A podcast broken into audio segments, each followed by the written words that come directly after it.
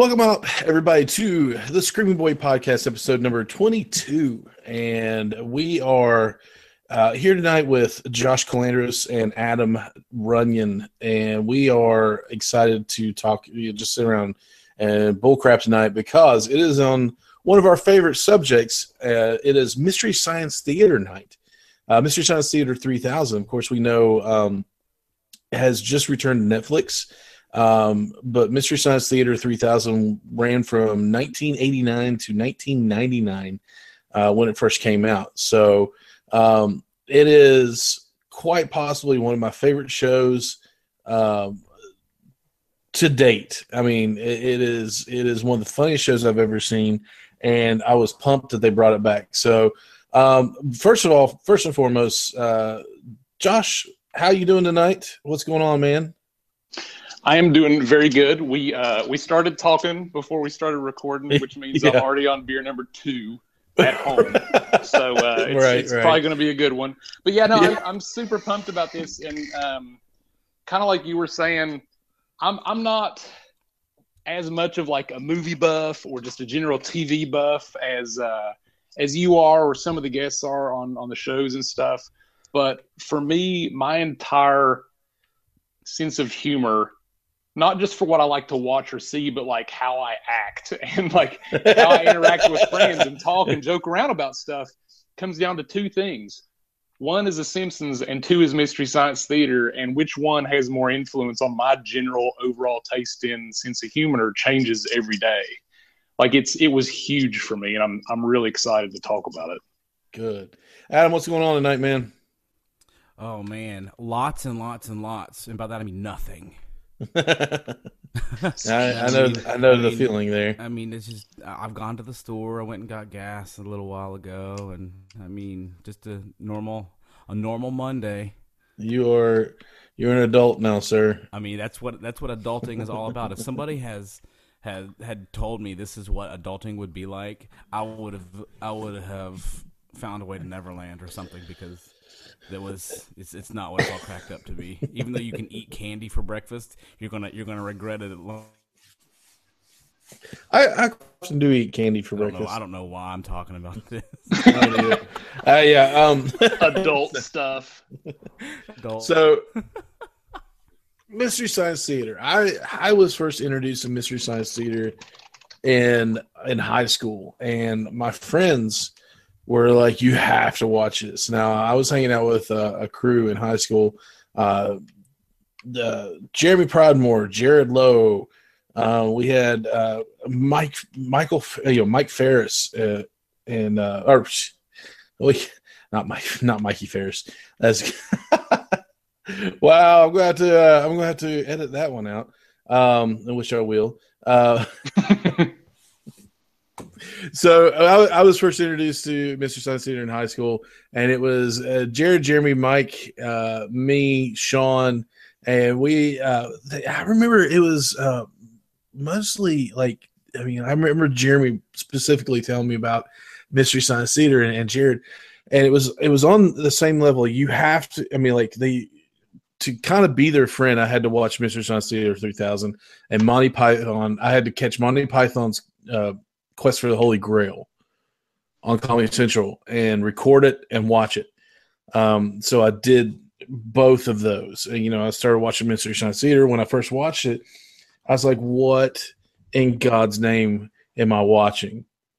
Uh, and it is, it was one of those things where, like, I think I came in on the middle of it where they were sitting in the theater and it was, it was, it was, of course, uh, Crow, uh, Tom Servo, and Joel sitting there uh, just riffing on a movie.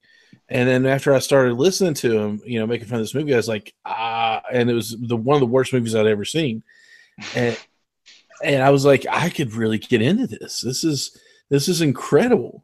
And um, it was it, it it was it was my but just like you said, my kind of humor, how I, how I, how I interacted with people, yeah, uh, yeah, and uh, uh, so high school was definitely, uh, you know, it was one of those things where like I had to watch it every time it came on, or I had to, you know, set the VCR to record it. Um, it, for those of us who know what a VCR is, um, I had to set it to record it and watch it. So um, it it was just one of those.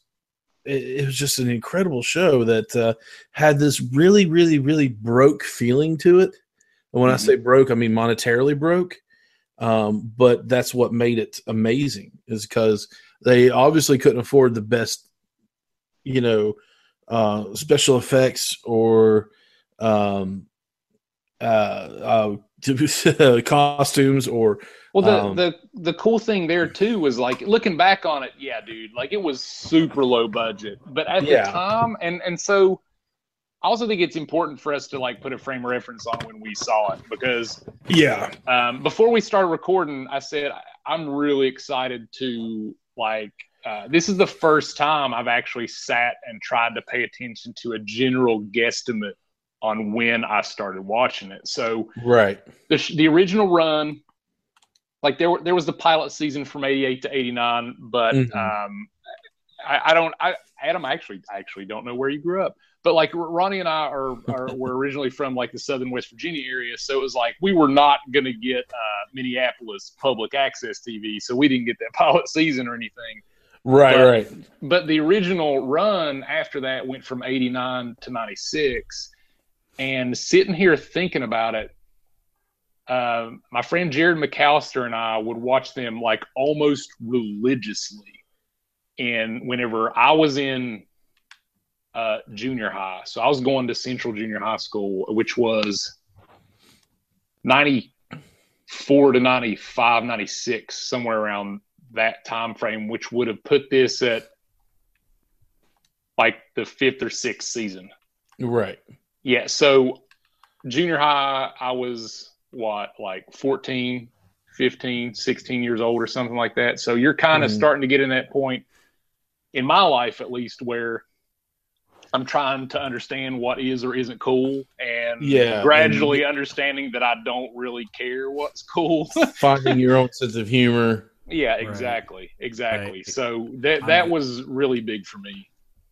Yeah, I was the same way. I think it was probably for me I think actually watching, I, I remember seeing it on, on Comedy Central back probably 93, but I don't think I actually started watching it and understanding what it was until about 95, maybe. And it probably lasted until 98 when I started yeah. high school because nobody really watched it then. Like, and I couldn't get anybody to watch it. Plus, South Park was out at that time, and and Final Fantasy was released on on right. Uh, yeah, so other things replaced yeah. it.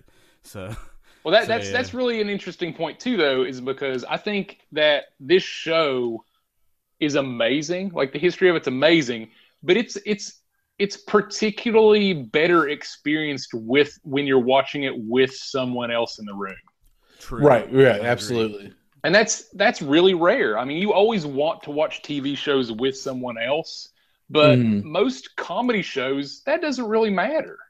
You know, like most comedy shows, if they're good comedy, you can just sit and enjoy them and laugh, and it's really no big deal. But there are so many, there were so many weird references, especially being in junior high, and this being really my first experience with whatever the hell Midwestern sense of humor was, which right. is, is is its own genre of comedy. Like it's it's really unique, and it's it's it's not quite Canadian, but it's it's getting there.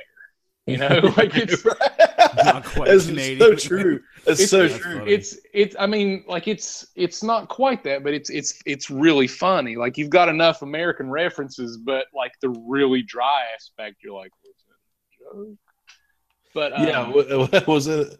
I don't I don't know what's going on here, but uh, yeah. So I, I, I I remember we first started watching it when Joel was there. Yeah. And then Joel ended, and I'm not to be jumping around, but this is just kind of no, my no, no. overall yeah, experience. So, like, we started watching with Joel and got maybe a full season and a half, and I still feel like Joel's my favorite of all time. Oh, absolutely. And then like, we got the Doctor. yeah, absolutely. and then so favorite. we got we got man that's yeah we can go off on a way tons of more tangents on that one but that's, no, that's we, so no, true no no uh, um, but I, so there was another two and a half seasons, and I remember that, um, or however many, yeah, two and a half seasons before the movie came out, and the movie happened between the end of the Comedy Central run, which at the time felt like the end. Yeah. And the sci fi stuff. So I remember the last Comedy Central show, which I'm going to go out on a limb here, and I haven't double checked this, but I'm almost positive it was Laser Blast. Um, I think it was Laser Blast. What the and the only reason, yeah, yeah, the movie was Laser Blast, and the only reason I remember that so much is because again, Jared McAllister and I watched this stuff religiously for like three years up to this point. Mm-hmm. and I remember we knew it was going to be the last one because they had been mentioning it on like TV and we had been reading about it. And um, we had like we had like a watch party. Yeah, like he came over to my house, and this was this was 1996, so I was 14. We were both 14, and having like this watch party and super bummed but having a blast all the same time. Yeah, and we were so naive we were so naive that summer because we were like, oh man, the movie's coming out. We got to make sure we pay attention if it comes to Charleston. Yeah, yeah. Dude, dude, that movie never saw the light of day in the whole state. No. You know, like that that movie's distribution it's was so, so low.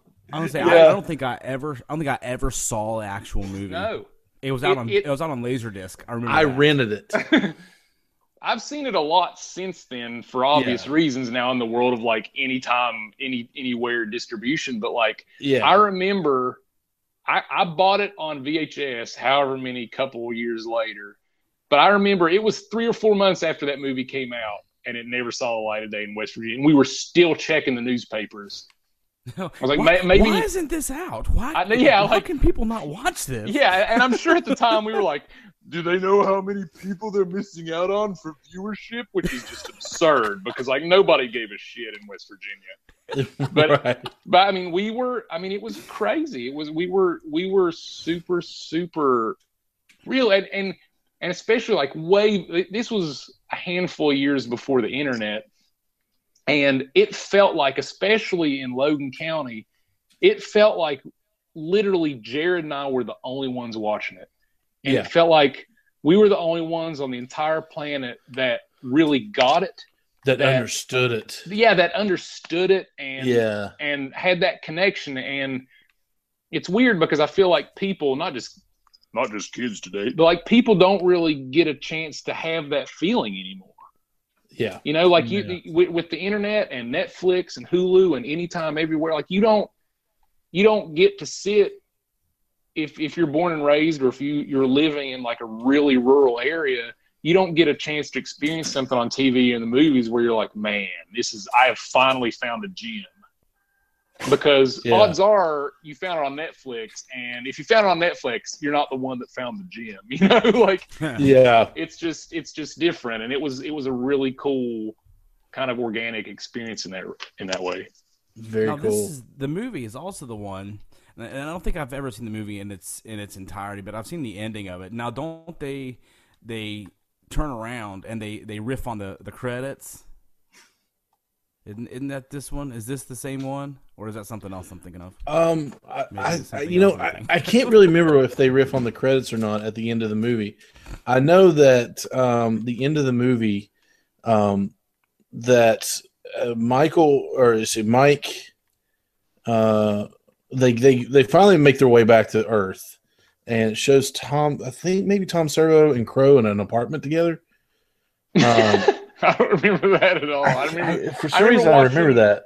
I remember watching the the classic, just them watching this island Earth, you know, and, yeah. and watching that aspect of it. And I don't remember, and that, that's something we can touch on a little bit later. Like it was really rare, yeah, as a, in, in junior high that I watched to the end yeah. of uh, a Mystery Science Theater episode just because at the time, again, I'm in junior high and they typically started at a, like 11:30 p.m. Yeah, the yeah, it was it. it this was not uh, an early start for for for. Well, uh, you know what's what's funny yeah. is to this day. I still get sleepy watching these episodes just because that's the natural pattern. That's natural. Yeah, yeah, exactly. Absolutely and that's like I'm watching them, and and like th- this new season, which we'll talk about a little bit later on. Some of those are some of the best episodes, literally, I've ever seen. Yeah. And like I'm still getting sleepy and it's like 6 p.m. and I'm like, this I should not have done this. Like this right. is just the way I condition myself. But it, it's crazy how that works. It's like taking NyQuil at 9 p.m. Well, I mean, I mean, I shouldn't have done this. I'm never going to wake up in the morning. I just, I mean, uh, I completely agree with that because like it, it started so late, and these, I mean, they're only an hour and a half long, you know, at the most, and um, so it was it, it was it, but, but stay up till one o'clock in the morning you know sometimes was kind of like eh, especially well, when it's a terrible and movie and yeah. It depended it always depended on the episode. Right. Like how how far you went in like to this day like everybody always talks about how manos the hands of fate is is the best mystery science theater episode but i think it's one of the worst because the movie is so bad that there's only so much you can do with the riffing. And like the the original I'm talking about like they've done they've done it live in theaters since then which is really cool. But like if you go back and watch the original one like it is a slog to get through. Like it it's such a bad movie you can tell they're watching it and they're like let's try to make jokes but it's so bad what like it you can't make any right. You can't make it, man. Like it's really bad, and that's that's one end of the spectrum. but the un- uh, the other end of the spectrum is like just the amazing, amazing classics that are that are hard to to get too awful sleepy on, regardless of the time. Like Santa Claus conquers the Martians, oh, and that's yeah. that's just so stupid. And and like just it like the movies were almost ca- like catered for this exact thing that showed yeah. up like decades oh, and decades yeah. later. And it was it, it's just some of them are amazing. And and some of them are not quite as good but even the worst ones you're like this is just worth it for the experience to know that mankind made this at some point. Yeah. Yeah I, if you go to like internet movie database and some of these old older you know on some of these movies that they that they've riffed on um it, it's it's in the trivia. I mean they said you know this movie was made on like three dollar budget um, this, this, and this, and it was also included in uh, this season and this episode of Mystery Science Theater. I'm like, how you know it has become part of our uh, culture. This this show that's actually made you know part of trivia. I mean, granted, there you know people write this stuff, and um, you know that are probably fans of of Mystery Science Theater, but I mean people don't know these movies from the actual release of the movie, of course. right? Yeah, like, they know it from this show. Yeah, yeah. That's true. That's exactly been, right. Yeah, that Mystery Science Theater has been way more for the popularity of these movies than the actual movie release. right? Yeah, absolutely. They really have. I mean, it's just it's incredible. Like um on the one of the newer episodes, it was um oh, what was the one we were talking about, Josh? Uh Into the Wilderness it was something something wilderness. I can't I can't believe I can't remember the name. It's, it's yeah, it's, in my notes. Cry, cry wilderness. Cry wilderness. Cry wilderness. And I looked it up. You know, just after during watching it, I looked up Cry Wilderness uh, just to see. You know, I wanted to see who uh, could possibly make this movie. And the only trivia, um, well, they've actually removed it, but Cry Wilderness spawned the popular catchphrase "Bang." Because the guys from Mystery Science Theater would always say "bang" when a, when a rifle came on the screen. Like if somebody was handing somebody else a rifle and they accidentally pointed at their own face, they'd go "bang," you know, and, it was hysterical. And, and that's that that's one of the great things too is that like every every single episode and sometimes over multiple in, in, rare cases over multiple episodes like there's a there's almost always a running joke. A running and, gag yes. and, and and the first time they do it like it's it's not even funny. Like it's not even funny it's not even relevant. Like that first time they do it in cry wilderness yeah. somebody pulls up pulls up a gun in some weird situation they say bang like that's silly ha ha. But like uh. but like an hour later they've done it five times and it's like it's Still rolling. Funny. Yeah, no, it's it, it, like like it's a snowball effect, and like you're like, right. okay, this is this is really good because whatever situation they t- that that's another thing that I think that um Mystery Science Theater really gave me is like a really strong appreciation for proper comedic timing. Yeah, that's that's funny you mentioned that because in uh, on the original, I guess it was a local access channel. I guess what you guys were talking about earlier. There's a local access channel that it was on. Uh, everything was completely improvised. Like there was no writing. They just sat down and watched it, and they just said, you know, whatever came to their mind. After the uh, after they moved to Comedy Central, they uh, all of the riffs were were uh, scripted. So what they would mm-hmm. do is they would watch it once, I guess, to kind of know what was coming. They would write the jokes the second time around, and everything is timed down to the second. So that's funny you mentioned that because there is comedic timing, but it's on purpose. yeah, but yeah, exactly. I mean, you you like I, I so one of the really funny things too is like like I mentioned, I, we, we were super huge fans in junior high school, and I don't remember where what catalog or whatever it was that I found it, but I found this um, Mystery Science Theater 3000 episode guide and it was called the Mystery oh. Science Theater 3000 Amazing Colossal Episode Guide. And it covered like, oh. I don't even think it covered every season up to the movie. I don't think it covered every Comedy Central season. Like it, it was made before the Comedy Central seasons even finished. Right. But I was like, that's awesome. And I read it through and, and you kind of get a little bit of insight into it, there's basically one or two pages for each episode they do and there mm-hmm. and, and, it covers 120 of them. Mm. And um, the the the prologue or some of the extra pieces beyond just kind of the episode guide pieces, I, I if I recall right, kind of gave a little bit of insight into uh, like how they approached the show and uh, like how they actually did it. And they watched these movies multiple times before they actually did the recorded versions, which is why they're always like we love and hate a lot of these movies because we had to watch yeah. them so many times and like there's there's both good and bad in that depending on like the quality of the movie but i, I remember right. getting that and ordering it in the mail and getting in the mail and just being so blown away i was like i can't believe they made a book for this because i'm clearly the only one that watches it you know like they,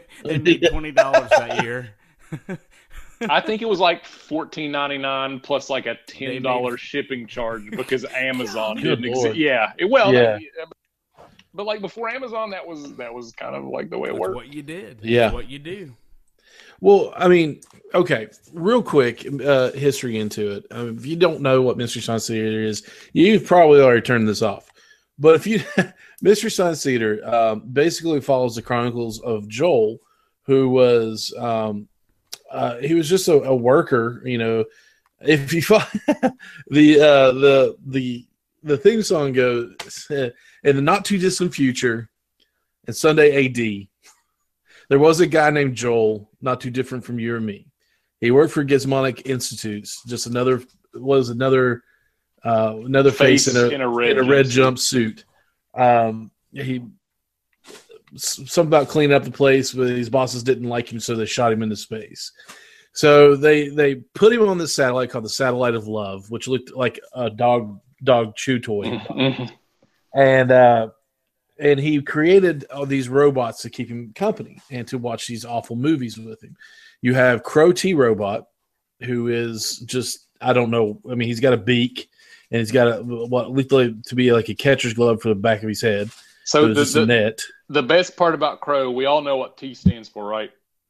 The. Yeah, it's yeah. the best. Crow, Crow robot, Crow the robot. Tom Servo, which is like you know, uh, he had a barrel for for a midsection, half of a gumball machine for a head, a beak for a mouth, no eyes, and spring loaded arms, no or spring arms.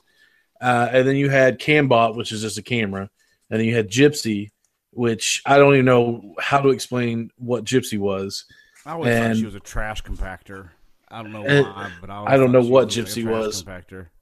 But um, so he created these robots to keep him to keep him company uh, while he's on the satellite love, and they would always ship these, you know, pipe these movies into him, uh, up to him to see how long it would take him before he went insane.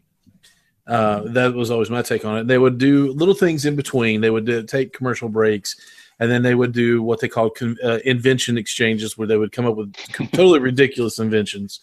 Uh, and then they would have little skits in between where they were making fun of the movie Those just to break it up. Is funny too. Those yeah, are hilarious. Just to yeah. break it up because you and, don't want to sit there and watch, you know, three silhouettes on the movie screen. Go ahead. Well, just a just a quick interjection on the invention exchange. I, I feel like the invention exchanges were probably the most midwestern themed humor of like every episode of like the entire series.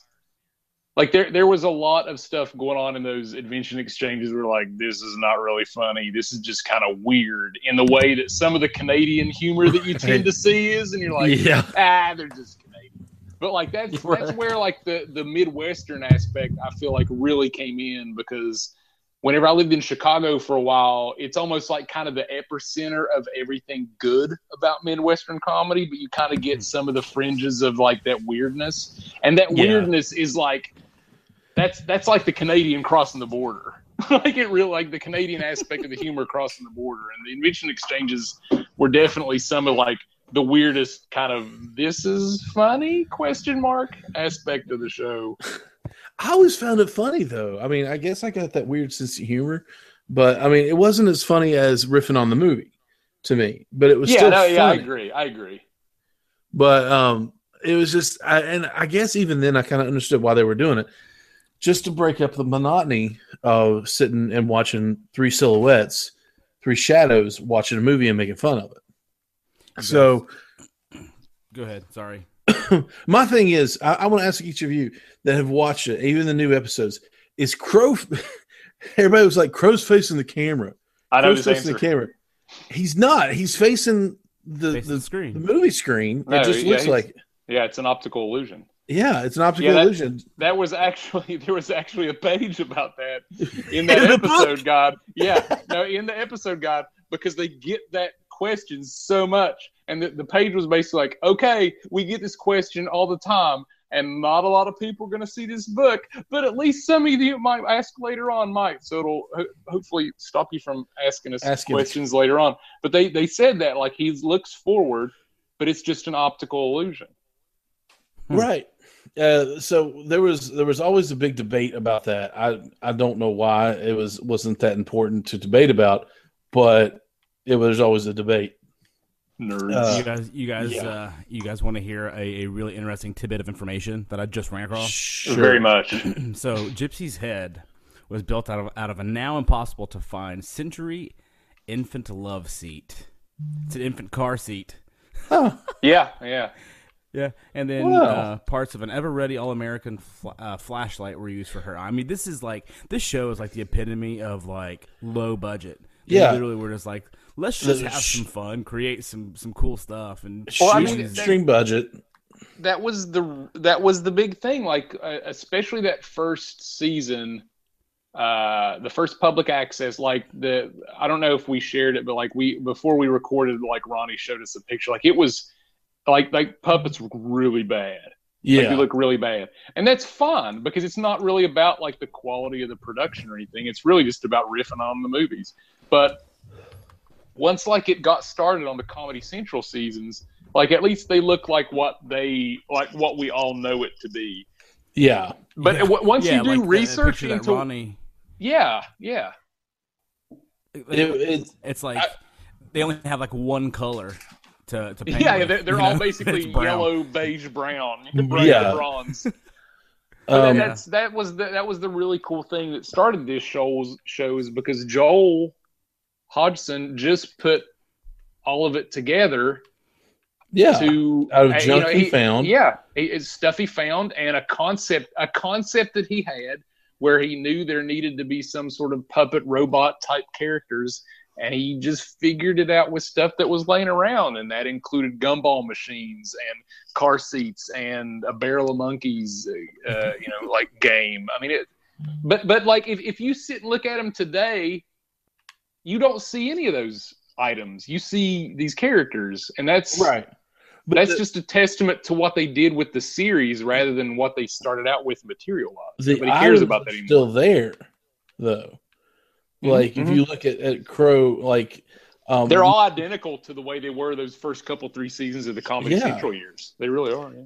Um, so we've got you know we've got this show that makes fun of these horrible movies, and which is something my friends and I did anyway. Uh, we would make fun of just just different just different movies. I mean, we would have what we call cheeseathons, where we would sit and rent the worst um, horror movies we could find and just sit and just tear them to pieces. And uh, and and I think that was it was birthed from watching Mystery Science Theater, and uh, which shows you the, what kind of fans we were. But um, this show was just brilliant in its own right, and had such a rabid fan base. Now, when it started on public access, um, it got popular mainly because people were taping this, and they would videotape it. They would record it on VHS, and they would just you know send it, you know, share it with their friends. So at the end of the credits, they started adding, uh, "Keep cir- circulating those tapes." Yeah, and they kept it even That's as it went on means. to yeah, and they because it, it added to the popularity. And when it got picked up by Comedy Central, they kept it on there, keep circulating the tapes all the way through it. Now, uh, when it ended, you know, the show ended, and then Netflix decided to bring it back with a new, you know, new cast and uh, uh, same concept. Um, they they say keep circling circulating that URL, and they give the Mystery Science Theater three thousand website. So they, you know, they they definitely pay pay homage and keep to the heart of the original show in that in that sense. In fact, so much so that it's almost identical. Besides, you know, the new characters in it. So you had um, Joel. We've talked about Joel and robots. Now, the two mad scientists were, were um, I, I, you can't even say that they were two mad scientists um, because one of them, I don't even know if he was uh, human at some points because he was he was uh, picked on and and uh, uh, experimented on and and and almost killed every single you know all the time. Uh, but uh, you had um, you had the two guys, the two evils, the two big bads, whatever you want to call them. Um, Dr. Clayton Forrester and TV's Frank, and that's all he was known as is TV's Frank. So they would uh, they would uh, engage Joel or Mike in the invention exchange, and they would um, you know play the antagonist to their protagonist, and they'd always send them the explain the, the movie and explain you know and send them the horrible movie that they had to sit through that they were experimenting with. Um, you could almost see that there was you know towards the end uh, there was some sort of fondness for Joel, but his evil always took over. So you know, uh, Doctor Forrester would uh would not you know would not you know give in to that. And then later on, when uh, when Mike uh, Nelson took over the hosting duties, Joel stepped back and let Mike Nelson take over. He was one of the writers forever, and appeared sporadically on there. Um, they had some new evil, uh, you know, uh, new antagonists, which was Pearl, Brain Guy, and uh, helped me out with uh, it was uh, Professor the, Bobo. Professor Bobo. Bobo. Yeah, I kept saying I want to say doctor, but that's not right. It's Professor Bobo. Yeah. So um, it was just utterly ridiculous the way they would come up with this stuff, and it was just amazing. Um, so and, and, you're exactly right. I don't mean to interrupt you, but but do you remember Ronnie when we were making those stupid videos in, in college? oh yeah, remember those? Like this is I, I, I honestly felt like that was what this was like you know what i mean? Because we would just yeah. use like we had budget of nothing. So we would use what we had and we would just come up with stupid stuff you know? And i absolutely i i love the fact that they just just used what they had and they used their own creativity to come up with professor bobo. I mean, yeah. come on. He was just a, a he was a giant monkey. Yeah. Uh, and not giant monkey but he was he was he looked like he walked off the set of the latter um, uh, Planet of the Apes movies because they got really bad as they went along. And he was telepathic, even better. Mm-hmm. and Brain Guy, Brain. Why was there? Why was there somebody named Brain Guy? What? What did oh, he even do? Yeah, no, it was Brain Guy that was telepathic. Yeah, that's he was the one yeah, telepathic. yeah, Bobo. Yep. Yeah, Bobo was just a monkey. Bobo. And then Pearl was fair Dr. enough. Dr. Forrester's mother, Pearl Forrester. so I love it. so that's that's one thing that um, I really love about the new season is that like they've basically made the entire thing like a Forrester family bizarre experiment now. Oh, like, absolutely. Like now right. with Felicia Day as Kinga, like I, I, think she's a really good Forrester. Like oh yeah, like she she's got a really awkward aspect to things sometimes, which is not a negative at all because that's perfect Forrester. Yeah, absolutely. like both both both Pearl and uh, and Clayton, like it's it's just perfect for for the whole thing. It works really well. Well, the new uh, the new the return, Mystery Science Theater three thousand, the return um, starts Jonah Ray as Jonah Heston. It's really fun because the the the protagonists in this always use the real first names: Joel, right. uh, Michael, Mike. and uh, Mike and Jonah. So Jonah Ray is actually one of the uh, co-hosts of the Nerdist podcast. Shout out to the Nerdist podcast because it's one of my favorite, you know, uh, favorite listens out there. And uh, so I've always, you know, wondered about him. I know he's a stand-up comedian and everything, um, but he, when he first showed, when they first said he was going to be on there, I was really excited because I figured, you know, this guy is really tuned into pop culture and nerd culture, and he would he would really do the the return justice and I, you know, I wasn't let down. So Jonah Ray, uh, well, Jonah. Then you have Felicia Day as Kinga Forrester, who was Dr. Clayton Forrester's uh, daughter, and then you have Max, TV's son of TV's Frank, played by Patton Oswalt. I love it. And Patton Oswalt is just, I mean, this whole thing was just incredible. I mean, I love it. Dude, uh, I, I, was I was on board from the very beginning whenever they were uh, setting up the Kickstarter and everything, and I gave it yeah. money, and I'm I'm I'm really really so our last day here. Uh, what is today? Today's Monday. Uh-huh. So tomorrow is our full our last full day here at this address, and I'm really hoping that I get the last mail thing for my Kickstarter because it's the Mystery Science Theater mug. Because otherwise, like it's literally going to sit on the stoop here at our apartment for like no! weeks. Yeah, yeah. No, I mean, it's too late for us to put in uh, put in the forwarding uh, address. Yeah, forwarding address for it to like matter. So I'm I'm really hoping, but uh, like we we put that in, and uh, so so from from the very beginning that I heard they were going to bring it back, I was on board. Like I didn't care who was a part of. All I knew that was Joel, that Joel was driving it and I didn't care who yeah. was going to be a part of it after that. That's all that mattered to me. So and um, whenever he announced, because yeah, but but whenever he announced Patton Oswalt was going to be there, one, I was like, that's that's ridiculously amazing. I, I and, was but, sold yeah. when I heard Patton Oswalt. I was sold. Yeah, th- me too. I think he's one of the best stand-up comedians out there. Period. For me personally, he, he right now, is. he truly and, is. And on top of that, whenever they announced he was going to be another TV's Frank, and they said that the character's name was TV's son of TV's Frank, dude, that's that's absolute genius on the oh, surface, oh, yeah. and it just fits with the overall show's sense of humor on top continuity. of it. Like it's it's continuity. yeah, continuity and the sense of humor style of it. Like it's so perfect. And on I mean, and now once that it's out now, like he's so good at it. Like I wish he was in it more, but yeah. like that whole TV's Frank type style character probably shouldn't have a lot more like screen time anyway. Just the way that character fits into everything, but it's it's just really good. Yeah, absolutely. Well, I mean, and when I heard that, uh, of course, I was I was excited about Patton Oswalt. Well, I was like, know, I was sold out, completely sold out, like you all were.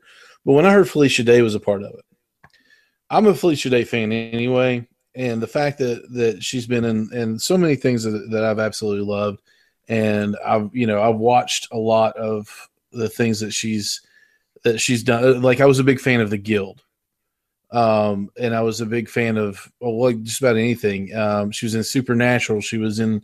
She of course starred and wrote and directed and and created the Guild. I don't know if she actually directed, but she starred in it and created it. Um, and then uh, she was in uh, Doctor Horrible sing along blog uh, with you know that was written by Joss Whedon, uh, which I loved. And well, she so was back was like, in like the original Buffy too, right? Yeah, she was in Buffy the Vampire Slayer as one of the. Uh, I think it was the last season. She was one of the uh, awakened um, Slayers, you know, and because there was a multiple Slayers, but that's a whole different show. Um, but so I was really excited to see Felicia Day was involved in it, and then I started thinking about you know you got you know Jonah Ray, you got Felicia Day, you got Patton Oswalt. You know they're going to be writing it too, uh, and you know they're going to have a bigger part of it because you know Jonah Ray has actually gone into producing several episodes, and then I started looking at. Um, I started hearing rumors, and then now that you can look at it, uh, Joel Hodgson uh, actually plays several little parts in it, mm-hmm, mm-hmm. and he's a, he's directed, produced it, written it. Uh, Kevin Murphy came back to you know play Professor Bobo. Yeah, Mary Jo, Kevin, and Bill all came back for mm-hmm.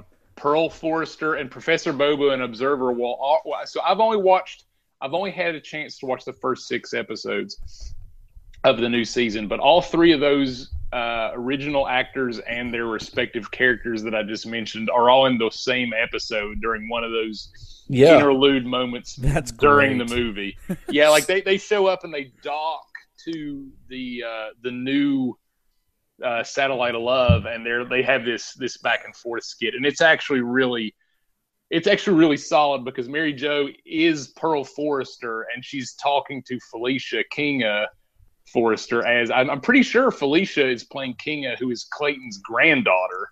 Clay, Clayton's that, daughter. Yeah, who's uh, Clayton's granddaughter. granddaughter. No, right. I thought it was I thought it was Clayton Forrester's daughter. No, Clay, Clayton's and the makes... grandfather. Pearl is his daughter, and King is his granddaughter. Okay, that's what so I, I, I was. That's what I, am pretty sure. Just in at least in the continuity in the timeline that they were actually introduced. Yeah. Okay. Forrester, so I got mixed yeah, up. Forrester Oh shit! No, you're right. Okay, no, yeah, mother of Doctor Pearl was the mother Clayton of Clayton Forrester. Forrester, and then um, Kinga is his daughter. Okay, so all right. yeah, okay, well, yeah, okay, yeah. Hey, hey, hey! Yeah. knows what you, you have one up to me. but but like the, the, really cool thing about that one is that like it's her and uh, Kinga kind of going back and forth and like these these hangups that Kinga has about never really knowing her mother very well because she's always out in space. And she's like, "Oh my god, my mom's here!" And like she just docks up and talks to her via computer screen and then they leave. like it's, yeah, it's, it's, the whole time she wants to, to, get out of there. She just she doesn't want to like have anything to do with her. She's like, "Yeah, we gotta we gotta go." We gotta go. All right, I don't yeah, want to talk to you anymore. And the whole time, Bobo's like, "We don't need. We're not even doing anything. What are you talking about?" And she's like, "Shut up." yeah. So, um, they've they've if you take the the original, which had uh, well, I mean, what I was saying before, but if you look at some of the the guest stars that they've got coming on as well, Mark Hamill. Neil oh, Patrick oh, Harris. Right. I haven't made it to the Mark Hamill episode. The thing, the thing that blew my mind is like episode four or five, like during one of the skits, like my wife and I look up and I was like, "Holy shit, that's Jerry Seinfeld!" Yeah, Mark Hamill plays a character called Phineas Tiberius Mindslap. um, and then you got Neil Patrick Harris, who plays Neville Leroy, Jerry Seinfeld, who plays Freak Masterstroke, Joel McHale, who plays Doug McClure, and Wil Wheaton just plays Drake. So you've got so, Wil Wheaton, Joel McHale, Jerry Seinfeld, Neil Patrick Harris, and Mark freaking Hamill. Yeah, it, you so, know, you know. Go ahead. Go ahead. No, so Will Wil Wheaton Wil Wheaton shows up in the very first episode's kind of mm-hmm. introductory process. Does that character show up later? Like I said, I've only watched the first six. No, he was only in one. Okay, so like he had a pretty decent bit during that. Yeah, right. I th- I think I'm more excited for Wil Wheaton to actually be doing something now. You know what I mean? Like, I, I, I love right. Wil Wheaton in yeah. the next generation. Like like everybody wanted to be uh, Wil Wheaton. You know what I mean? Everybody wanted to be the kid on the uh, the starship, the starship. You know. Well, especially so, our age, because that was like I know. You're, you're, like, man, like that. That's kind of the general age range that you're watching. It's like, man, like uh-huh. I could, I could be there right now. you could do it. You could do a way better job than Wesley Crusher, and because yeah. it was always Wesley, Wesley, we- Wesley, Wesley, Wesley, Wesley. But uh, but did they so, ever reveal who like his dad was? Like who did who who was Beverly Wesley knocking Crusher? boots with? Yeah, I don't know. it was number two. But anyway, no, not that I remember. Uh, I am number Dr. two. Crusher's first name. Beverly. Beverly. So Beverly. anyway, enough Star Trek. But um, so you, you take you take the original Mystery Science Theater and, and just how you know they of course had to break for commercial and everything. Uh, so you always, you know, they when they would send the movie to them, they would say, "We've got movie sign," and they would hit the button, and you know, everything would start. You know, the, the alarm would go off, everything would start shaking, and then they would open the vault. There was uh, six vaults in in total, I believe it was, and they would open up the vault doors, and they would go in, and you'd be in a theater with them, watching this movie as they just absolutely tore it apart. And it was some of the funniest stuff that I've ever ever heard of in my life. And so they kept true to all of that with the Mystery Science Theater 3000 The Return. They still break, have commercial breaks. Uh, that, you, you, know what? I'm I'm so glad they did that because it keeps it keeps the general feel that you still had for the original. And I, I feel Absolutely. like people that are watching it brand new, I really hope that doesn't take away for them. No, no. That's that's all a key nod to the original watchers for sure. Yeah, absolutely. Um, and and just basically, they've even said uh, this is a this this is supposed to signify a commercial break. But being on Netflix, we're not we don't have commercials, so we're just going to sit here.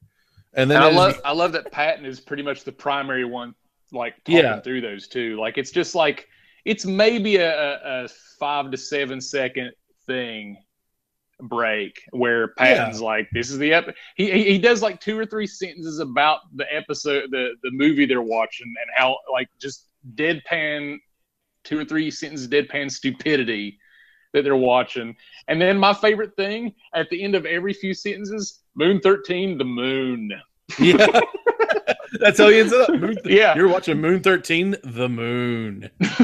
really? Like, like like like that's the city state name of like yeah. the, the place that they're doing it from. I love that. So they've kept true to a lot of things uh, while adding their own little twist to it. The bone, their skeleton crew, um, the band that plays, um, which is there's an actual band named Skeleton Crew, but this is a different the Skeleton Crew, which is made for the show, which has like a ska kind of feel to it. Um, mm-hmm. And then uh, they they it seems like the show is bigger. It's a there's bigger sets. There's there's mm-hmm. a bigger feel to it, which I appreciate.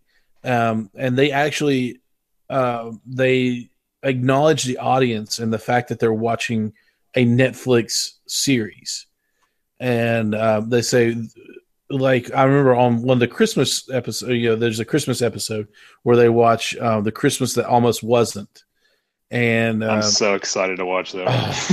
the Christmas episode so is bad. so gold. it's so bad.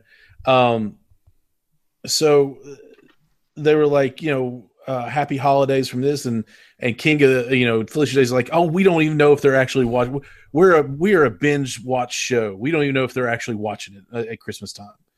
And I was like, oh my gosh, that's that's so it's so good, it's so intelligent to actually acknowledge the fact that they're on Netflix. Mm-hmm. You know, and um, it, it's they call it a Netflix original, which it is. Netflix actually brought it back because of the Kickstarter, um, and they have their own feel to it. Now, as flawless as we find um, the original series to be, because when you look at the original series, uh, one of the most popular, one of the most popular things, movies that they ever riffed um, was Manos Hands of Fate, which literally is hand hands of fate.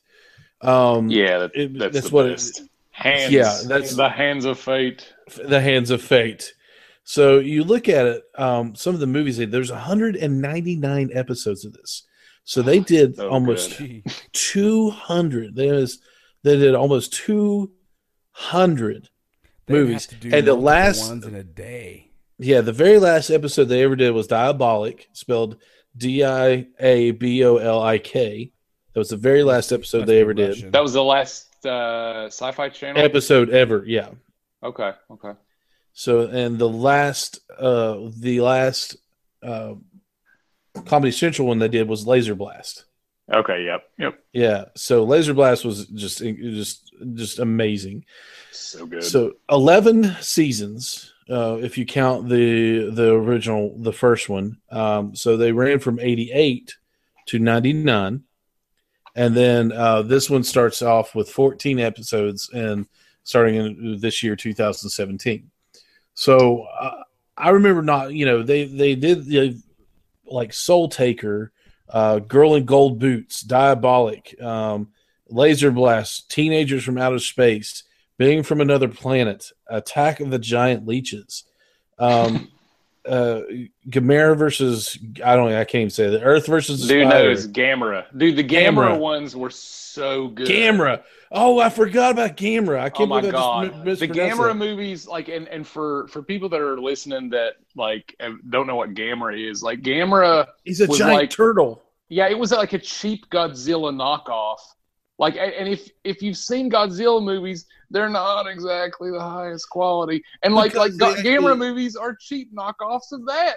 They actually did. Uh, yeah, that spun around with uh, sparklers in his where his legs came out of. Yes, uh, and dude, like they had a song for Gamera, and it was oh, I forgot best. about the Gamera song. Yeah, oh, because they actually so did Godzilla versus Megalon and Godzilla versus many Godzilla movies. Yeah. They did the best one was Son of Godzilla, where they they had the tiny little Godzilla Godzuki. Yes. Like, he looks so stupid. Like the whole concept of it was just like Godzilla had a baby child Godzilla, and it was yeah. as dumb as you can fathom it would be if you've never seen it. Like it's so dumb and it's just so perfect.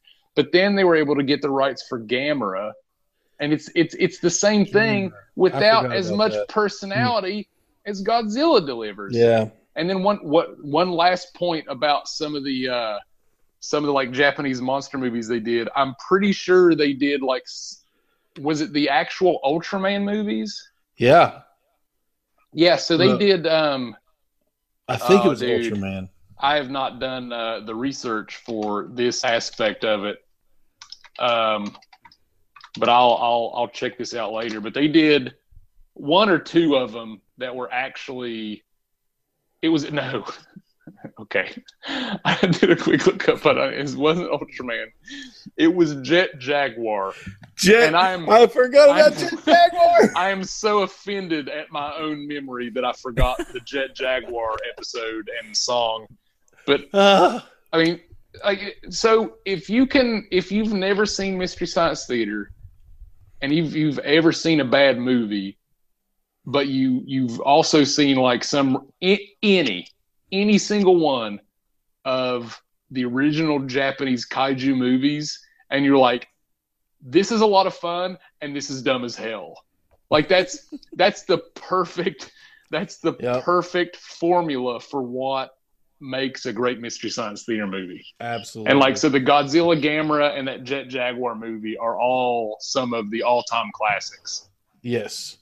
So so let me ask y'all this just kind of in your opinion, both of your opinion, if somebody who's never watched these ever ever, what where would you say to um and then move to this Oh, start over. Adam, you you cut out. We didn't hear everything can you, you said. Me, can you hear me now? Yes. Yeah, yeah. I think you. I think you said that if you were talking to somebody that never seen him, where would you recommend they start? Right. Exactly. You Ronnie, could literally. Do you have anything off the top of your head, Ronnie? no, you could really literally. Good. You could literally start from anywhere. Um, See, that's what, that's, that's exactly okay. what I think. I that's have, what I think. I have a handful of favorites. I think yeah. That just the general tone of the show, you're gonna get it no matter what one you watch. Um, and I sometimes I really am against recommending my favorites to people of something with this much content because if they watch the favorites and they watch all the other ones, they're like, well, maybe they're not as good. Maybe for them, I don't, I don't know. But my yeah, it's personal a subjective thing. Yeah, for sure. I would say, honest, and this isn't just to reference what we just talked about. Literally, any of the Gamera movies, I want to say they did like four or five or six of them. Mm-hmm. They did three or four or five Godzilla movies. They did um, the Jet Jaguar movie, which I don't remember the name of, but I'm really hoping is just Jet Jaguar for the sake of reference and time. Um, I would also recommend Pod People. Um, that was during the 91 92 season. That was episode 303 um, they did like two or three or four different um, uh, Gamera episodes that season two. Um, the Jet Jaguar movie, I think, is actually called Mighty Jack. yes. it's episode 314. That's also season three. Um, Killer Shrews is really good. Um, I would recommend recommend any of the Hercules movies. Any of the Hercules movies that they did, those were all absolutely fucking stupid and really good.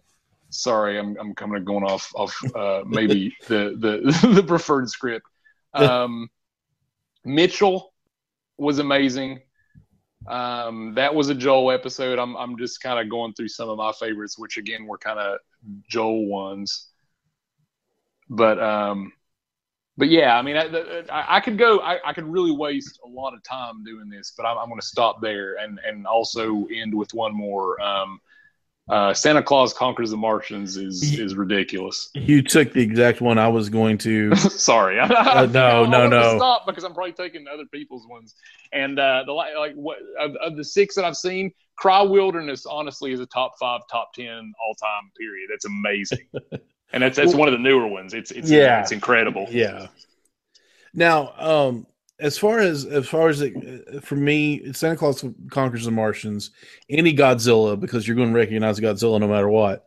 Um, and then uh, start with the Joel era, and then work your way into the Mike era, mm-hmm. um, because you can you can bounce around in the Joel era and be completely safe, uh, no matter what where you start. Season one, season four, season two, whatever.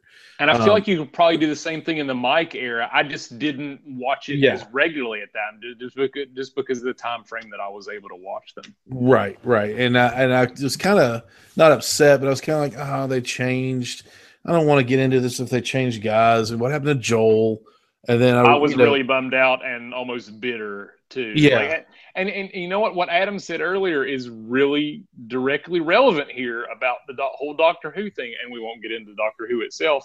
Thank but God. like, but but it's true though because like, whenever a doc you get close to a doctor, you're all pumped about it, and then he he regenerates into somebody else, and you're like, I don't even give a shit. I don't even want to watch anymore.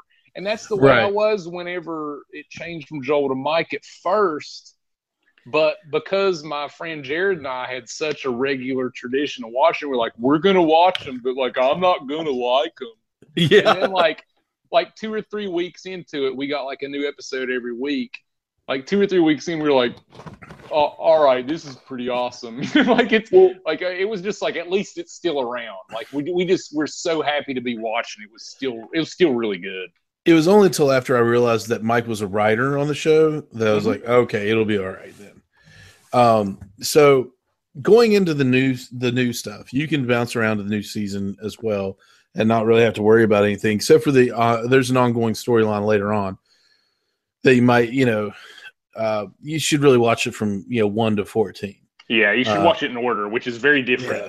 Yeah, yeah. this series as a whole. But as far as the movies go, you, it doesn't matter. Now, I've I've seen it get a lot of love. I've seen it get a lot of love online. Mm-hmm, um, mm-hmm. But I've also seen it get some hate too. I've um, not read a ton. I've not. I've not jumped into the old internet black hole in that regard. I have, unfortunately. Um, but I think I think Adam has joined us once again.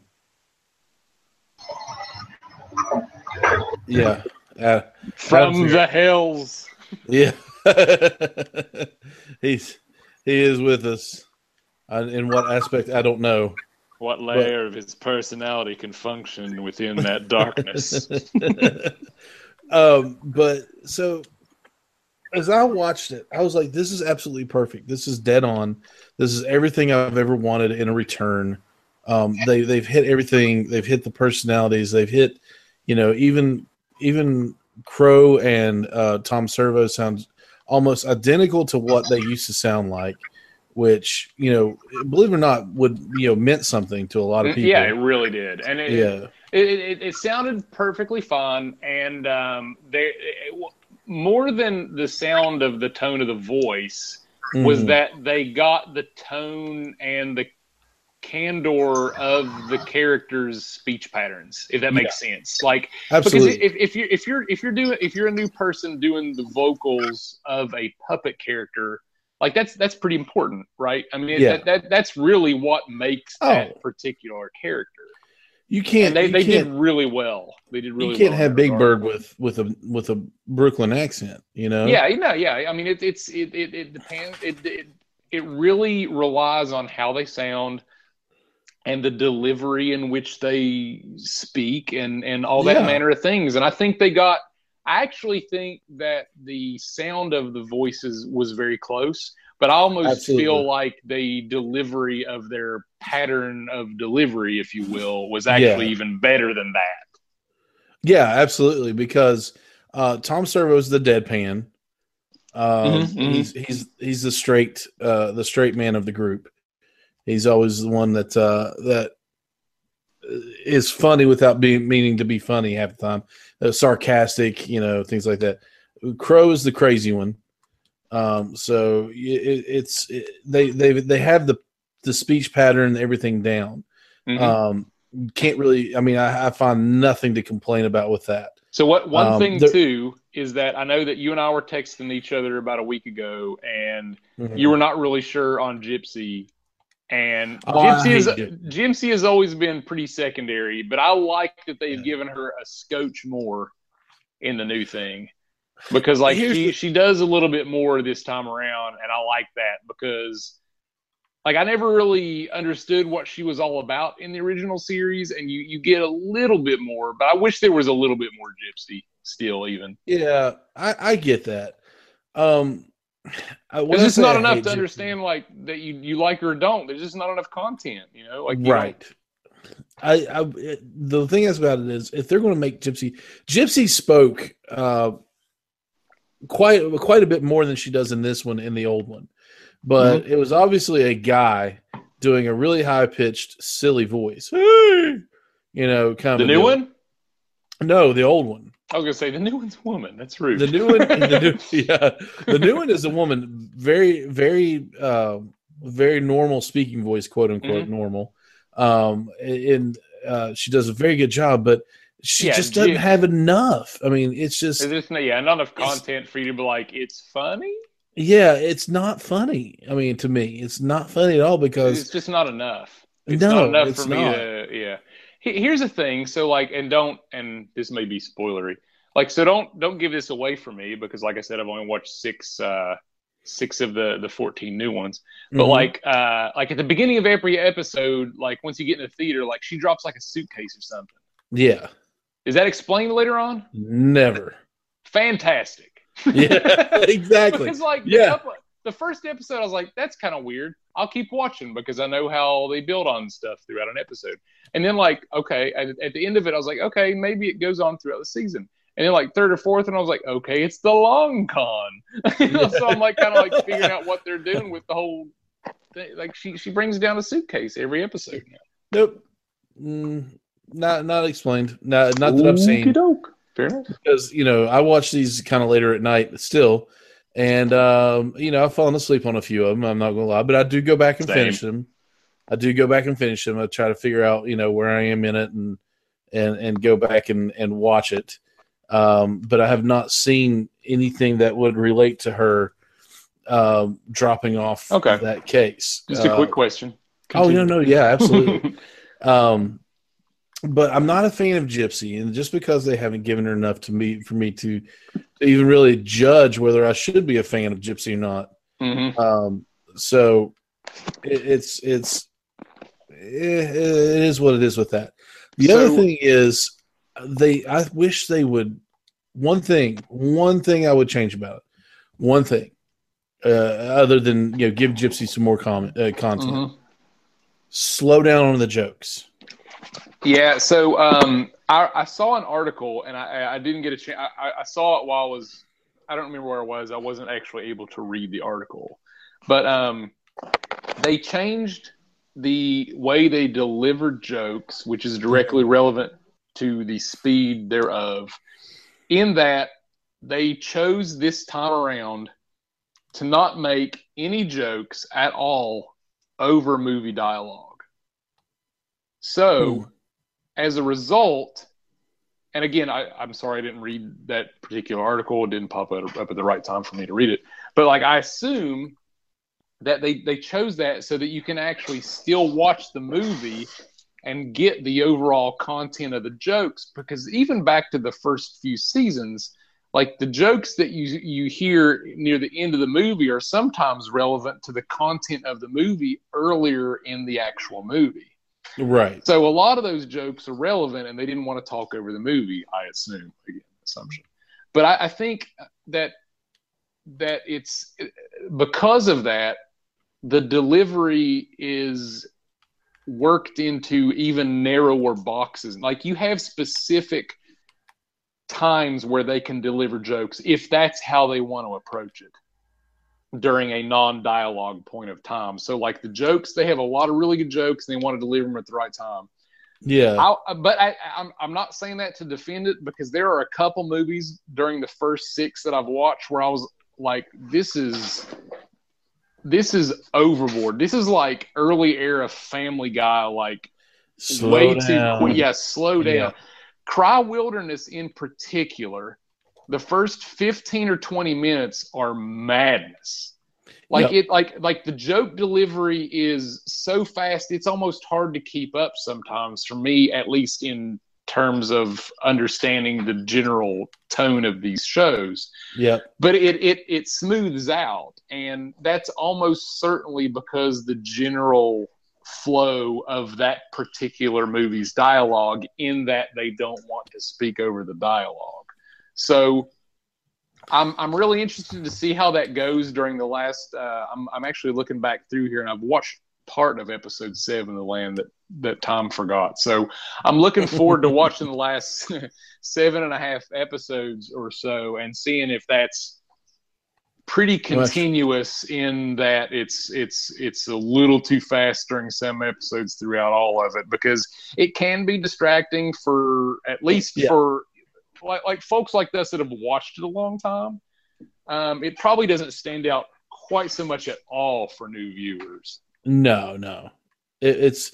I mean, the, I've read the movie. I've read the uh, the the the takes of it on Internet Movie Database, and some of these people are just bitter, bitter people that have nothing better to do with their life than, than so the internet. yeah, exactly. They they they rip on something that they're, I guess, jealous that they can't do. So they. uh Well, I, I've always been of the opinion that like in in a lot of different aspects, especially pop culture. Like Americans just like to complain. Yeah. You know, and, and like it's it, if it's not perfect, like let's talk about what isn't, and that's that's absurd, yeah. especially for something like this that came up from nothing, mm-hmm. and and built like a ridiculous strong fan base based on literally like a public access show in Minneapolis, St. Paul in the late '80s. So you know, like right, ridiculous. exactly. Well, I'm, I I think about the think about it this way: is um, uh, we had uh, some people on here. Um, we had a young lady on here, uh, Brooklyn Ewing, and she is actually uh, she is doing a follow up to her to her show uh, to her movie. She created she wrote, directed, and produced a movie on a zero like a zero budget, like mm-hmm. no money. Um, she did a uh, kick like a uh, GoFundMe or Indie. I can't remember. Is Indiegogo or I can't remember. I gave to it because um, I, I was so behind this this project because uh, she was so passionate about it, and um, she cre- she uh, wrote, directed, and uh, created this horror movie called "She Was So Pretty."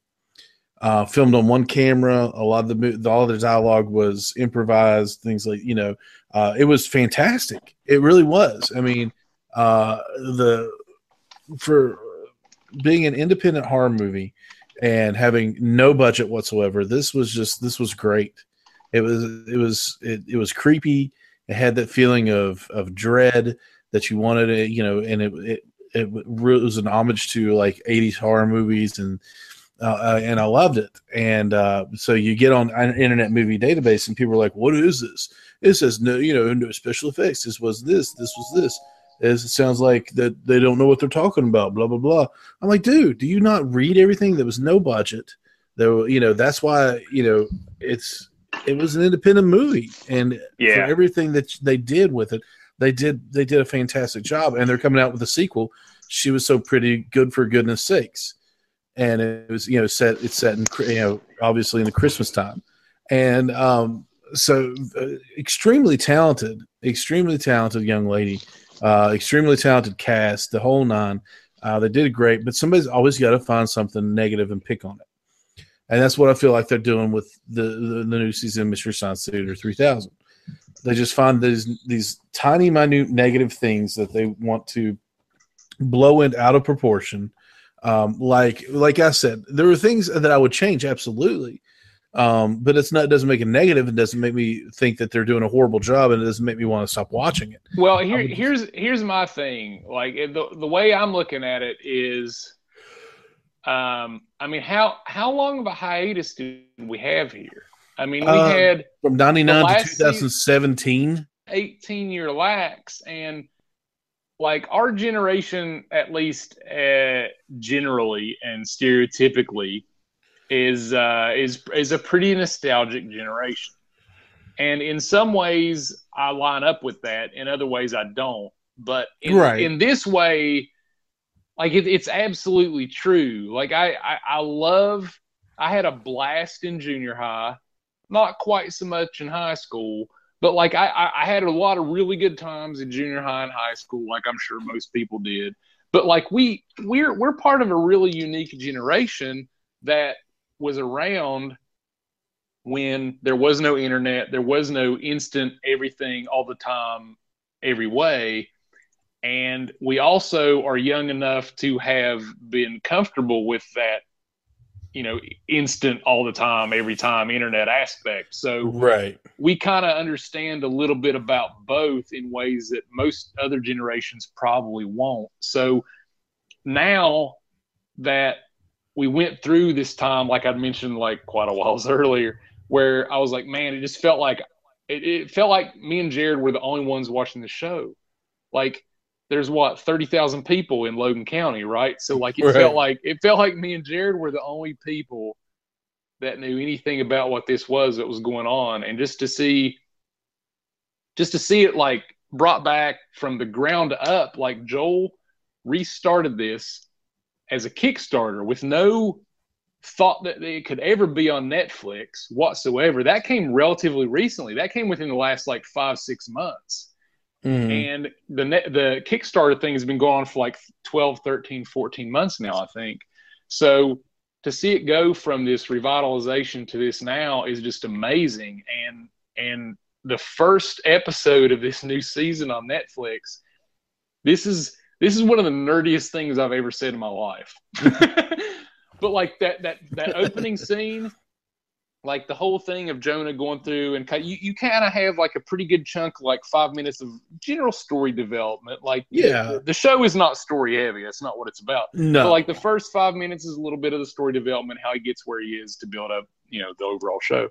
But like, dude, once the song kicked in, and they did the uh, the overall tunnel sequence with the numbers going back and through, and the mm-hmm. and, and the fact that the number sequences, each number was a different room I was like, yep. this that's just that's genius. Like that fits so well into what it's supposed to be.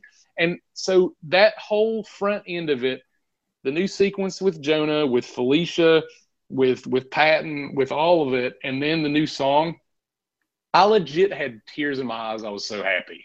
Oh like, yeah. Like not like like just stupid crying or anything, but I was so happy that this was back not just so that I could see it, but like, dude, it's been 18 years. Like, there's so many people that have never seen it, and with Netflix being available, people have access to this. And there's, I really, really hope that there'll be a lot of new people watching it, and it makes it even bigger. So there is going to be a 2018 season. You know, yeah, like it's just it, it's just so great what this is is brought to people that I've known and talked to. For me, like it's just a really great, unique, first time aspect of this style of humor that nobody had ever really seen before.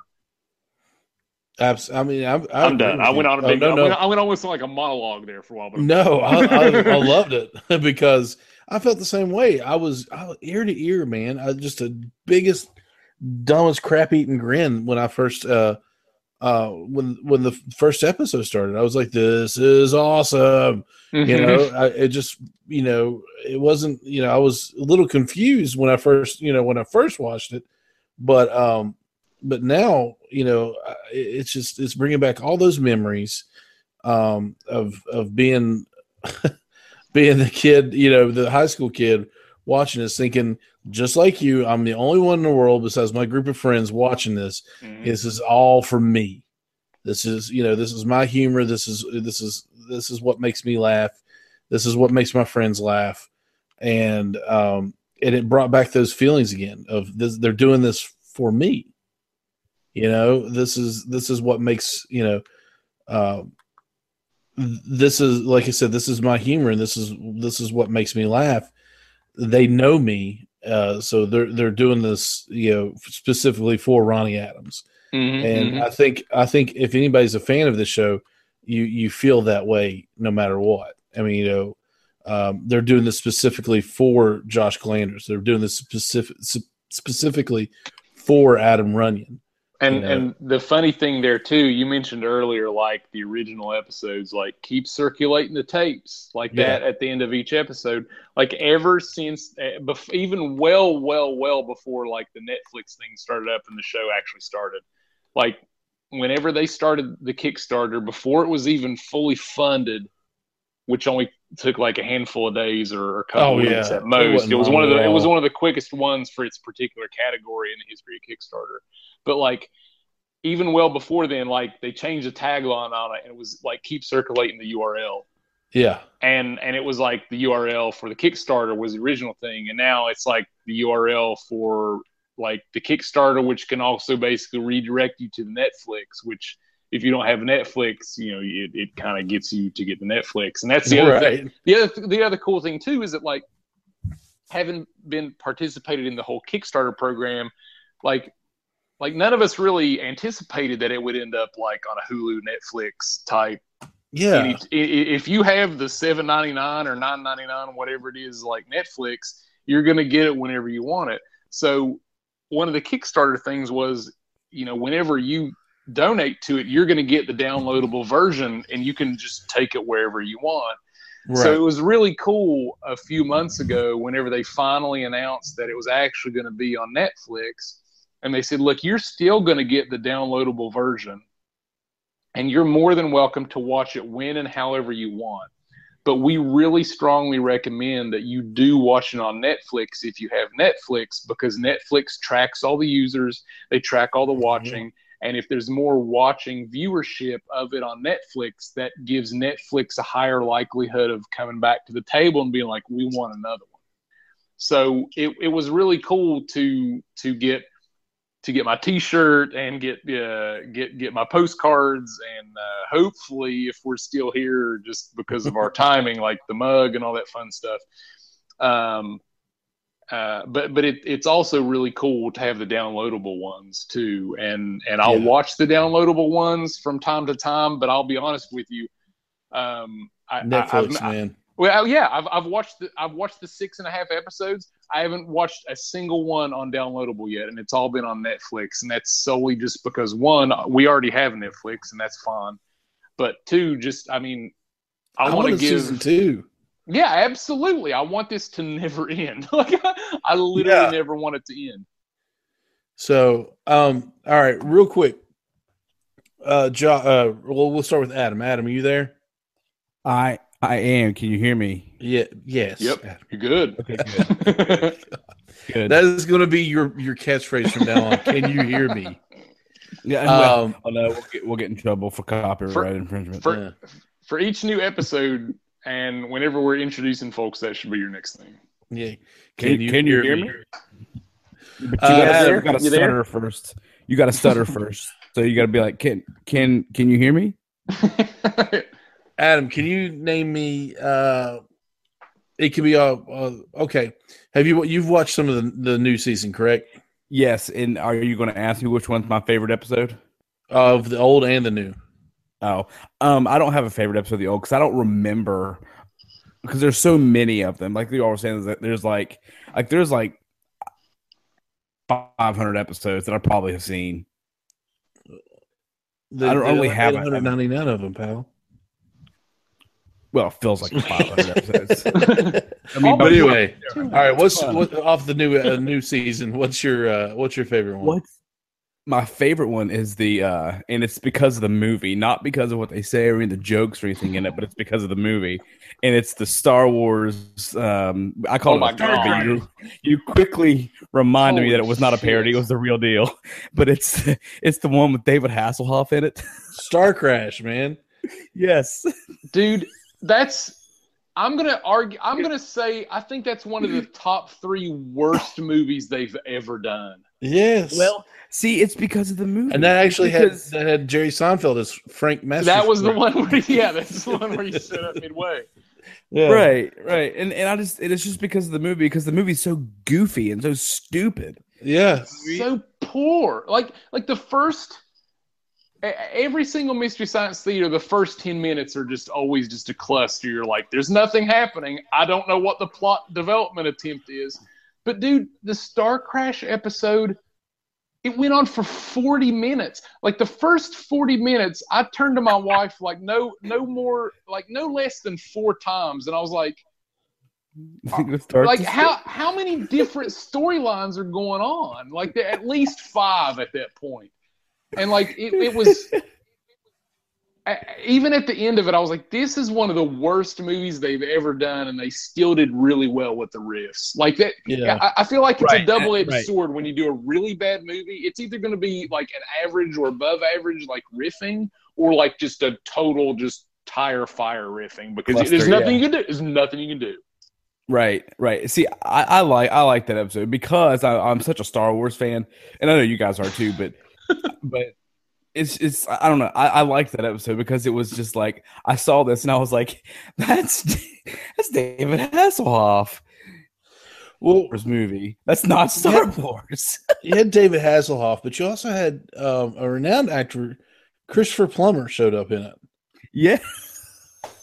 Um, and then uh, Caroline Munro, which is this movie. This, to my knowledge, this is her second. Uh, this was her first movie. Dude, on, Christopher Plummer was in this. Yes, Christopher Plummer was in Star Crash, and then Caroline Munro was. Uh, this is she was a, a Hammer, what they call a Hammer babe or whatever, a Hammer. Yeah, she was in the Hammer films, and um, she's in this, and she's in one later on as well. As it was riffed by Mystery Science Theater. Oh my God, um, he was the Emperor. Yeah, he was the. Sorry, I'm just googling this. Like this is this is kind of blowing my mind right now. right, uh, and I think I think that's the the the um, the appeal to this one for me is like they legitimately tried to make a Star Wars movie that was supposed to compete with Star Wars, and but it was yeah. garbage. Like it, it was, was, yes, it was yes, so it absolutely bad. was. But you could see where they, tr- they they legitimately were like, "This is gonna be this is gonna be it, guys. This is we're gonna get Hasselhoff here.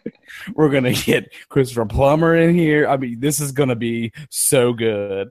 And then Dude. they released it, and you know that people saw it, and they were like, "What's this garbage fire trash?" You Dude, know? the the the Luke Skywalker uh, perm hair and and uh, what like it wasn't the emperor guy, but it was like the the the primary villain with the weird hair puffs off to the side, and the he was the worst actor of all of them, and it was Star Crash. Yep. like it was, oh, dude. I okay, no, knowing that Christopher Plummer was that main primary like head good guy, the Emperor in this movie was the head good guy, which somehow yeah. correlated to Star Wars. But I like I, am I'm, I'm so pumped to go back and I'm gonna rewatch that for sure now. that's that's ridiculous to know that's Chris Plummer. I'm sorry that I'm going on with this, but you blew my mind. All right, Josh, uh, what was your your two favorite episodes from the old and from I mean your favorite episode from the old and favorite episode from the new? Um, I guess so, the new so I, I, I, went on uh, a big tangent earlier about my older ones, and this is not necessarily my favorite episode, but um, it it's important nonetheless, and it's War of the Colossal Beast. Yes. And and the only reason the movie riffage is average to above average. It's a good movie to watch. It's an overall episode, really good movie. But like during something we haven't really mentioned yet either is like during the original series, which I haven't seen in the first seven episodes of the reboot on Netflix, is that they used to watch a lot of shorts before the movie. Yeah, yeah, yeah. Yeah, so this is almost certainly the most famous short that Mystery Science Theater has ever done. and it's Mr. B Natural. And oh it's oh my god, it's it's the best thing ever. Like it's this androgynous. It's clearly a woman playing the character in this Mr. B Natural, but the character is called Mr. B Natural, so you know it's a man. And the yes. best part about this is, is, is, that like the, the main character in it's this kid who is basically kind of having a tough time at school, if I remember right, and like he starts to get into like band at school and his and his parents are kind of like not sure about it. But then mr b natural shows up in his dreams and in his bed at night. It's really weird because it's a woman playing a guy but she shows up to help him with his band. It's just the best thing ever. Mr b natural if you can find it anywhere just the best thing ever. Uh, so i'm going to throw out war of the colossal beast as my reference based solely on mr B natural. Um, yeah. And then of, of, the new episodes, I'm going to go uh, a toss up. I've already mentioned Cry Wilderness is amazing, but yeah. Star Crash, Star Crash is is absurdly good. Yeah. Um, and the first half of The Land That Time Forgot is really great too. I love how um, how uh, old dude uh, uh pops out of the top of the U boat and is fighting the uh, the dragon.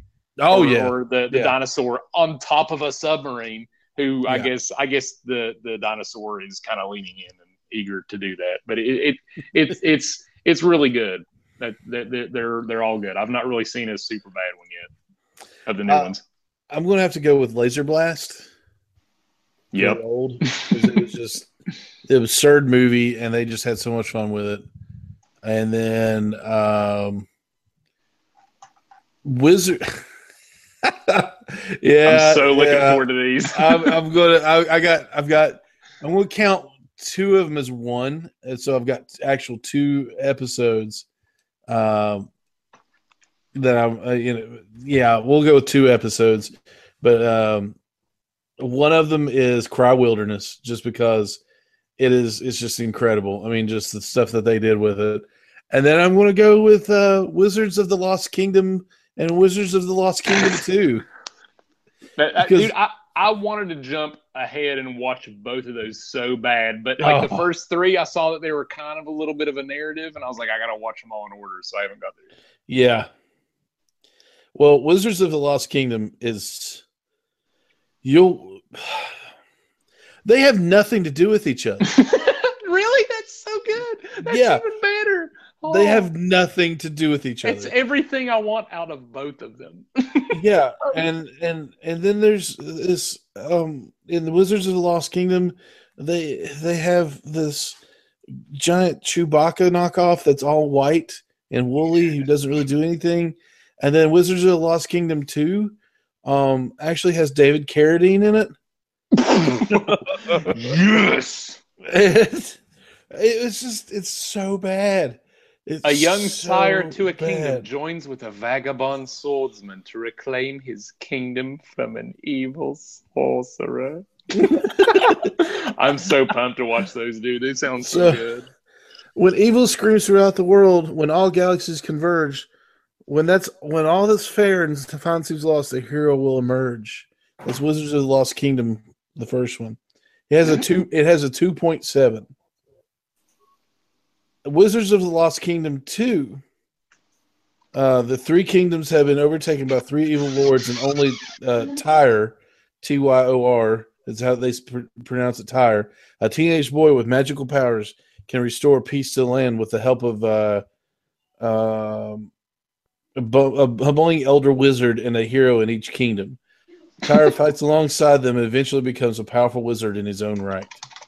It has a 1.9. All right, so that got a one point. Oh man, you know what my my litmus test was is I was gonna compare it to 2015 Fantastic Four. Listen, Fantastic Four somehow made it a 4.3, which is an absolute joke. But we won't get off on that tangent. No, because there's a whole there's a whole podcast of me going off on that. yeah, yeah. Um, which Wizards of the Lost Kingdom 2 has that David Carradine, um, and Sid Haig. I think it's how you pronounce his last name. Haig, Sid Haig, who's actually uh, Devil's Rejects, House of a Thousand Corpses, Jackie Brown, Kill Bill, Um, you would see him if you Bone Tomahawk. So it, it, fits the bill then. Um, this guy, yeah, he's he's he's definitely an exploitation film. But that, yeah, I mean that's that's why um that's why he would have been chosen for those newer movies, though. Right. Yeah. But he's the best actor out of all of them. because you can clearly tell Carradine is just he needed to pay off his floor in his house or something. no care at all. Just yeah, like, he's just like Thanks okay, for good day, bye. The the swords in it are clearly wooden, but they still make a clashing noise when they hit. This the the, the it was just oh these the, both of the well I'm gonna you know forget Wizards of the Lost Kingdom. Wizards of the Lost Kingdom two is is is my favorite. yeah, like the, the, second one built upon the first one's strengths. Then, yeah, yeah, absolutely. Wizards of the Lost Kingdom two, uh, the sequel, uh, completely destroys it, and they they destroy it as well. But Cry Wilderness is always going to be have a special place in my heart, um, because it number two in the in the season, but it's just so bad. Stock footage everywhere. This Bigfoot costume that has you can see the guy's eyes and his hands and and people who just laugh all the time for no reason. God, I can't wait. it, that's Cry Wilderness. Yeah. So um those are, you know, oh, it's just so amazing. So if you've never watched Mystery Science Theater, you can go back. They have like the best of on Netflix. You can also start from season, I mean, episode one of, of the new one. But please, please watch it because if you're into just ripping apart movies and, and just having a good time and laughing, and I don't mean ripping apart like, you know, like uh, in a a critical sense. I'm just saying these movies did it to themselves yeah, like, this is this is nothing uh, really negative. In this, this no. is all earned. This is all earned, and it's all a good time, and you'll laugh, and you'll laugh, and you'll laugh. Please watch Mystery Science Theater because, uh, especially the new one, because I want a season two. Dag on it. And also, uh, just for added mention too, um, on Netflix are a handful of the old ones as well. Um, I think that they've got about uh, eighteen. Yeah, it's the best of, or whatever they want to call well, it. Well, yeah. So uh, I think it might have been also part of the Kickstarter um, that they just did a general um, fan ranking of some of the best oh. ones, and it gave like a top ten. And mm-hmm. The first ten or so that they posted on Netflix, the original ones, were a uh, almost uh, a good chunk of, if not all of, those top 10 that the fans rated. So Manos is on there. Um, we haven't mentioned Eegah. Eegah's on there. Yes. Um, Hercules against the Moon Men is on there. I accuse yeah. my parents. Laser Blast. Like, there's a really good selection of uh, older episodes. Spider Island. Yeah, Santa Claus conquers the Martians is on there. So uh, definitely watch them on Netflix. Um, even if you haven't watched them ever before, just do that if you have Netflix and. Uh, if you don't like them, that's fine. That's no big deal. But if you do, keep watch them on Netflix, and it gives them more reason to make even more new ones. So that'd be awesome for Absolutely. everybody. so I think we're gonna um, we're gonna end it there. We're going to. Uh, that's a great discussion about Mystery Science Theater. I really appreciate you guys. Josh, um, tell us what's going on in your life, man. Uh, well, I have. I, I, I, this was supposed to be yesterday, I think, right? So um, yeah. I was. I'm actually in the middle of moving. um, I've quit my previous job uh, for a new job. Um, I've been living in Albany, New York, and uh, we're moving to Indianapolis uh, uh within the next uh, few weeks. Um, that's pretty much what's going on with me. There's not really a lot that I do online currently. Um, you know, we do we do a lot of uh, podcasts uh, with with uh, with with Screaming Boy. We do a lot of uh, podcasts with uh, source material with our friend JC Starcher. Yeah. Um, beyond that, I'm I'm really just on Twitter tweeting about a whole lot of nothing. Probably not entertaining to most of you. Um, if if you're morbidly curious, uh, it's just at Red Parallax. Um, uh, that's that's pretty much it for me right now. Really, for me, there's a lot of um, college football I tweet about. Um, it's obviously uh, mid May, so not the best time to do that right now. But um, yeah, I'm kind of just focused on what's going on with the Stanley Cup playoff, and uh, that, that's pretty much it right now for me. Adam, can can you guys hear me? Oh my god, I'm just kidding. No, you can find me. fantastic. You can, you can, you can find me on Twitter. Adam is a nerd. Um, I keep saying this, but I'm eventually going to tweet out. I, I, tweeted there for a long time. You did. You did. I you did well. I don't do much with it anymore because I won the uh, office pool on that. By the way. Pool. Well, yeah, I was. Well, I was betting everybody in in our imaginary office. um, that you money or real money that you would that you wouldn't keep up with it. So I won. I won a dollar. I'm the only person in the imaginary How many office. bitcoins is this? say, your, your your Bitcoin mine that you uh that you have. I don't know. I don't know you can probably actually make some money off of that conversion so. rate. yeah, one one Bitcoin to, to the internet. To one one Bitcoin to twelve magic beans. One Bitcoin Actually, equals holy crap. Money. One dollar is point zero zero zero five eight Bitcoin. So it is magic beans. so the better way is to say how many is one Bitcoin is seventeen hundred dollars. Maybe I should start asking to get paid in Bitcoin. Yeah. Holy shit. But the thing is, a Bitcoin was designed to have trillions in circulation. Well, so I'll you can paid, use your computer so you'll get like two Bitcoin a month. for, for, for what? What are you doing? What kind of what kind of crappy job is that? It's like, oh wow, seventeen hundred dollars. That's seriously. It's like yes, thirty four hundred dollars a month. That's not. You uh, it's not bad. Like, um, 30, that's like forty five like grand a year. Forty five like grand on, a year uh, is basically what uh I have to do the math. I'm not gonna be That's like when right they. That's like uh, on Euro Trip where they where they pull out their spare change and they give it to the guy, the owner, the the and they live like kings. concierge of the hotel, and he's like, "I quit." He holds up the nickel and goes, "I quit." How much money do you make a year? Forty-eight Bitcoin. yeah, exactly. Oh my gosh! All right, so you can find the show on uh, just about any source of uh, uh, social media. Facebook, just look up Screaming Boy Podcast. Uh, on Twitter, we are Screaming Boy PR. Instagram, Screaming Boy Podcast.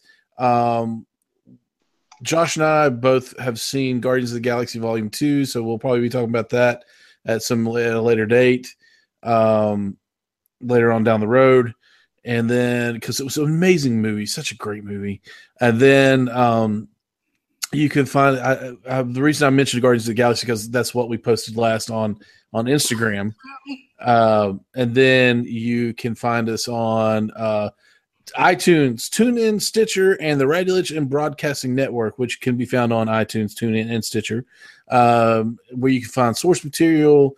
Uh, Damn You Hollywood, a bunch of great movies. Uh, TV Party Tonight, because they made me. I actually made Mark Radulich watch uh, uh, Silverado, which is one of my favorite movies, one of my favorite westerns of all time. Uh, so you can find us all on there. Uh, we are having a blast doing this, guys. Thank you so much. Uh, Mystery Science Theater is now on Netflix. Please watch it because I, like I said before, Josh, Adam, and I, we want a season two. So with that, for Josh Glanders, for Adam Runyon, I am Ronnie Adams. We're out.